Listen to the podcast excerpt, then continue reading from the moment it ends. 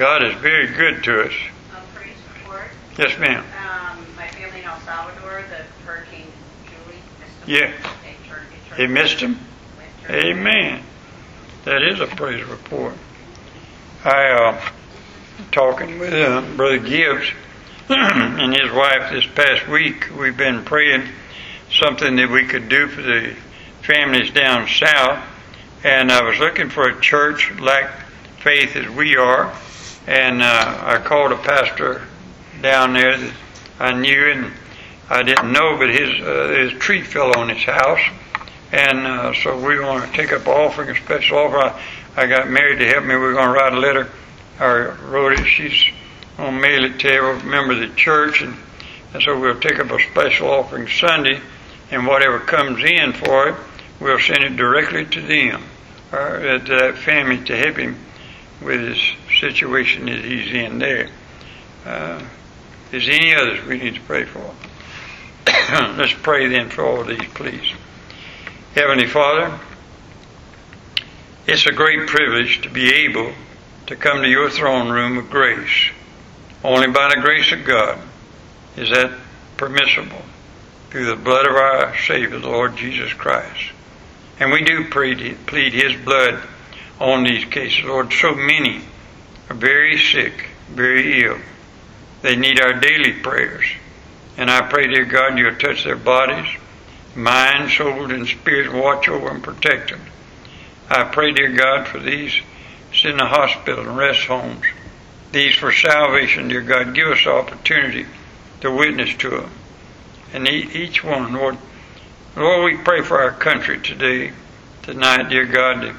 We think about our president, and Lord, you can turn things around, and I ask you to do so. Guard us, watch over and keep us. But if you'll bless in each case, and our missionaries, our ministries here, Lord, if you'll take care of us, we'll be careful to praise and honor you for it. In Jesus' name we pray. Amen. this past week, I had uh, listened to some people talking about the love of the Lord, how much the Lord loves them, takes care of them. And uh, tonight I was listening to the news, and uh, the news commentator was talking to different preachers about the war over in Ukraine and, and different situations and how the Lord is coming and the signs of the times and uh, everything that's going on, uh, just pointing to Jesus coming back. I've always thought, I don't know, uh, maybe it's just hope, but uh, I've always thought that I'd be alive when Jesus comes. that means you got to hurry. but at the same time, uh, wouldn't it be something if we were alive when Jesus comes? I've, I've watched a many a sunset and the beautiful rays of the sun going up in the clouds and thought about, I wonder what it's going to be like when Jesus steps out of his outer palaces and comes for us. It's going to be a great day. And I do know it's approaching every day, getting closer. But I do know one thing. If Jesus doesn't come for another thousand years, He still loves us. And it's important that the children of God understand that above everything else. And so tonight I want to talk to you about, and, and last night I, I sat in uh, what I call meditating. Now I heard a man talk, describe meditating by using a cow. And he said a cow goes out there and eats grass all day long, and then he finds him a shade somewhere, or she does, lays down, they got two stomachs, and they eat that green grass, goes into one stomach, then they go lay down in a cool shade summers and meditates on that, it goes into the other stomach. And when you think about that, uh, that's meditation. Meditating is what you have read, what you have learned about something. You sit down and think about it, and think about it seriously. And I've thought about uh, when I was talking about uh, getting this money up to send to this pastor and see if we can't help him out down in that situation. I I had to stop and say to myself, thank God uh, for his love for us. Not that we wanted it to go south, by no means. But at the same time, I thank God, as far as I know, no member of this church, and I mean uh, outreaching, uh, has been seriously damaged by this storm. Now, I don't know about you, but I thank God for His love to take care of us. Amen? And it means everything to me. Now, I want to read you something out of First John. First John is one of my books that I read quite often. And so, in First John chapter 3, verse 1, Behold what manner of love the Father has bestowed upon us, that we should be called the sons of God. Therefore the world knoweth us not, because it knew him not. Beloved, now are we the sons of God, and it doeth not yet appear what we shall be, but we know that when he shall appear, we shall be like him, for we shall see him as he is. And every man that has this hope in him purifieth himself even as he is pure. Whosoever committeth sin transgresses also the law, for sin is the transgression of the law. And you know that he was manifested to take away our sins, and in him is no sin. Whosoever abideth in him sinneth not. Whosoever sinneth has not seen him, neither known him. Little children, let no man deceive you. He that doeth righteousness is righteous, even as he is righteous. He that committeth sin is of the devil, for the devil sinneth from the beginning. For this purpose the Son of God was manifested, that he might destroy the works of the devil. Whosoever is born of God doeth not commit sin, for his seed remaineth in him, and he cannot sin, because he is born of God. In this the children of God are manifested, and the children of the devil. Whosoever doeth not righteousness is not of God, neither he that loveth not his brother. Father, would you bless now the study of thy word? Help us understand thy scriptures and glory in thy precious love. In Jesus' name we pray. Amen. in reading this chapter, there's been uh, some that wrote books on discrepancy of the scriptures and mistakes in the King James Bible. And let me say right off, there is none. I've been studying it all these years, and I'm like Dr. Harold Sightler said one time.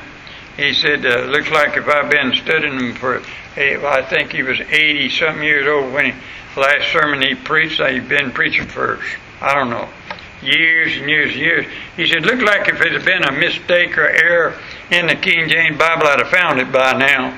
And I know there isn't one. Amen. It, you know why? Because it's the Word of God.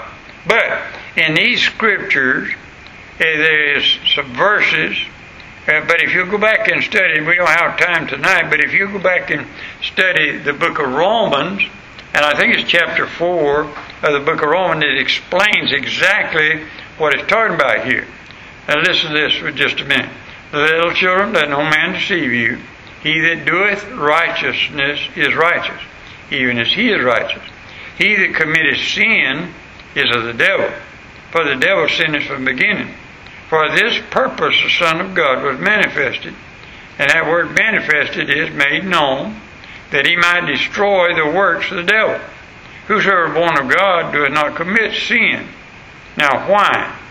For his seed, that is the Holy Spirit, remains in him, and he cannot sin. The Holy Spirit in us cannot sin because he is born of God. Now, that's not a contradiction. Uh, the Bible says uh, we cannot, if, if we sin, we're not of God. No, it's talking about that when you get saved, born again, receive Christ as your Savior, you have the Holy Spirit in you, and He is perfect in you. He cannot sin. There is no sin in Him. Now, uh, I want to talk about the love of God. Behold, verse 1 Behold, what manner of love the Father has bestowed upon us, that we should be called the sons of God. Therefore, the world knoweth it not, because it knew Him not. Now, everyone likes to be loved. I got two little granddaughters finally, out of all them boys I got. And I know that all my boys love me, but I do love to hear my little granddaughters call me every once in a while and told me, Papa, I love you. Amen. That just perks me up. And I, I, that's the way I do about anybody that ever says I love you. It just perks me up. It gets me going. And how much more so when we know that God loves us. Now the subject Uh, 1 John chapter 3 verse 1 is the love of the Father. Behold, what manner of love the Father has bestowed upon us. We think primarily when we read this of the love of God, and we think of the Lord Jesus Christ. His suffering, His bleeding, His dying for us. What love. Greater love has no man than lay down his life for his friend. But what we need to remember here is it was because of the Heavenly Father's love that He sent His Son to die for us. In 1 John chapter 4 verse 14, and we have seen and do testify that the Father sent the Son to be the Savior of the world. Now, there are four things about the Father's love we are told uh, to us by John here. The first is the Father's love is a gift. Behold, what manner of love the Father has bestowed upon us. God's love comes to us like the rain and the sunshine, free, undeserved. It's completely unmerited on our part. There never was and never could be anything in us to attract God's love to us. Because of sin, we utterly deserve condemnation. God has not chosen to bestow His love on the best of us, but upon the chief of sinners, Paul said. In bestowing His love upon us, God regards only His own will and pleasure.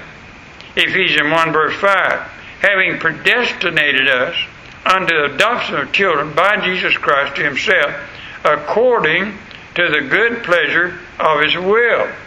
I tell people all the time, God does not save you just to carry you to heaven. God saved you for Jesus' sake. We're a trophy of God's grace. Amen. Now I want to read you something that uh, uh, a lot of people have trouble with, and that is that the nation Israel is God's chosen nation. Now, whether you like that or not, it's the truth.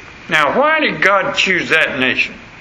A little bitty nation there, a bunch of uh, people that the world seems to hate. Why did God choose that nation?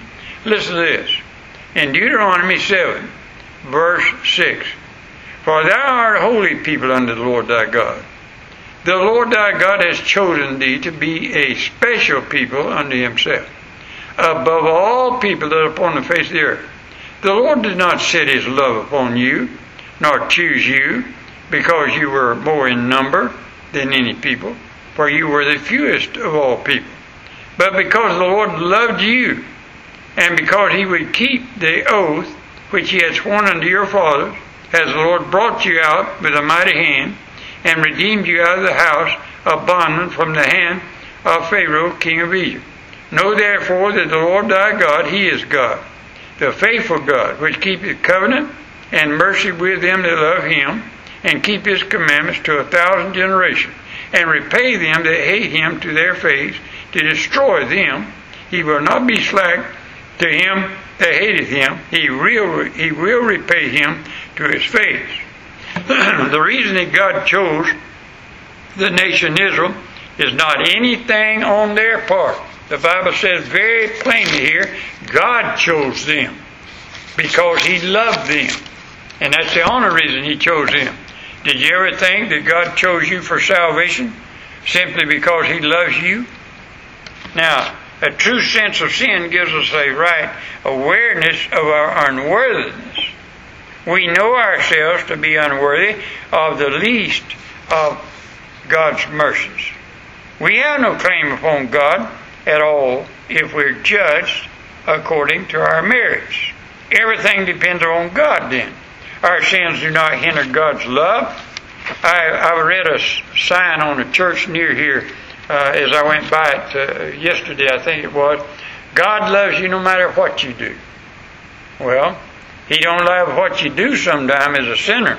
He hates sin, but I guarantee you His love stays forever. I like what Dr. Harris or Dr. Tom, uh, Curtis Hutson said in a sermon one time. He said, if Jesus ever loved you once, he loves you still. Amen. And I know that's the truth. God loves never frustrates uh, or uh, frustra- one moment, no matter what our sin may be. God rebukes, He chastens, He hides His face from us, but He never changes His love or kindness towards us.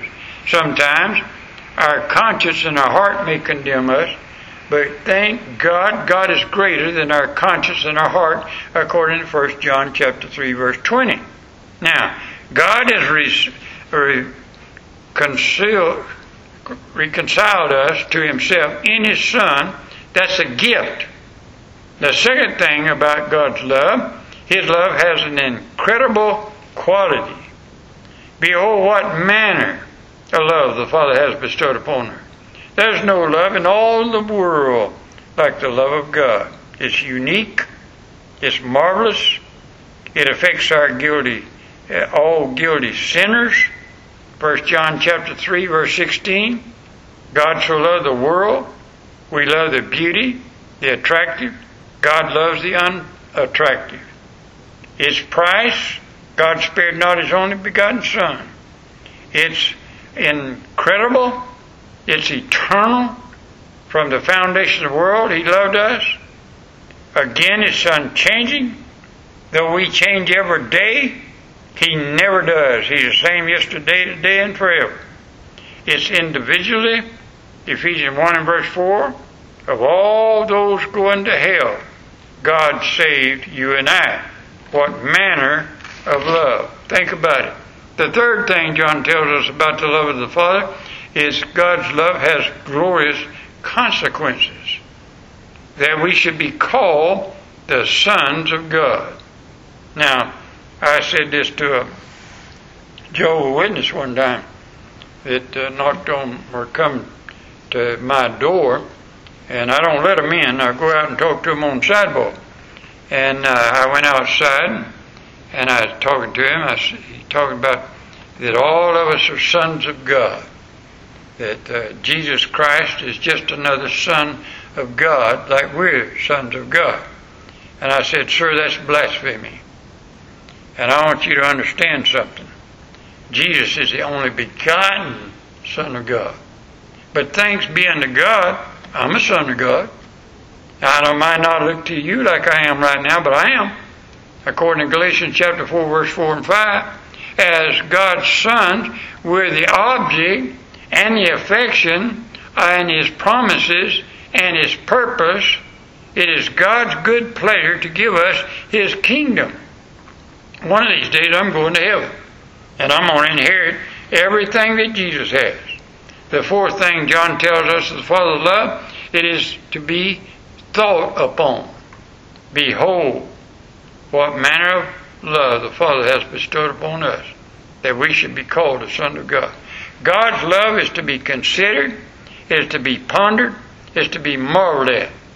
First, consider God's love. We have fellowship with God. Do you ever think of the privilege that is? I fellowship with Him every day. Like a man told me the other day, how you know there's a God? I said, because I talked to Him this morning.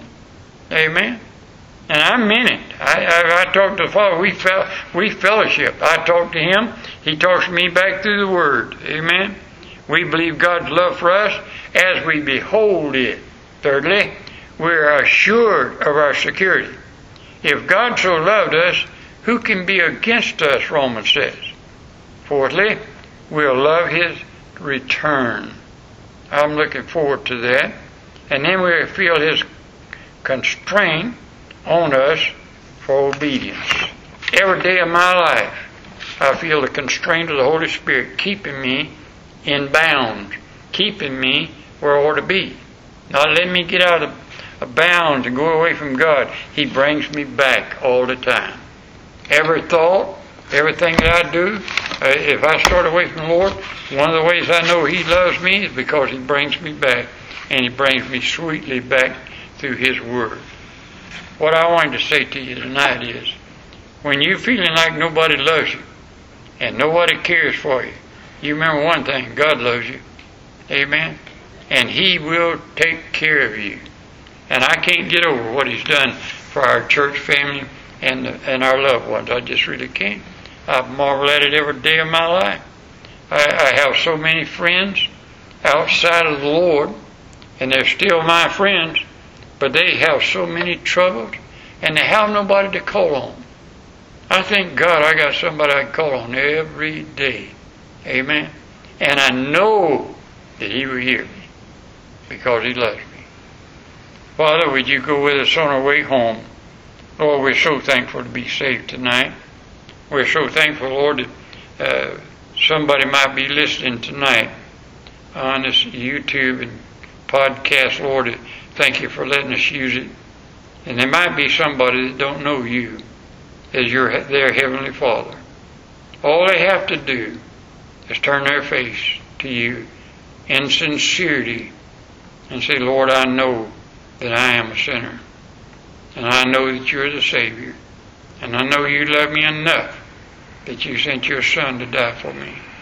And I gladly receive you as my Savior right now by faith. If anybody does that, you become their Heavenly Father. Bless us, we pray tonight. In Jesus' name, amen.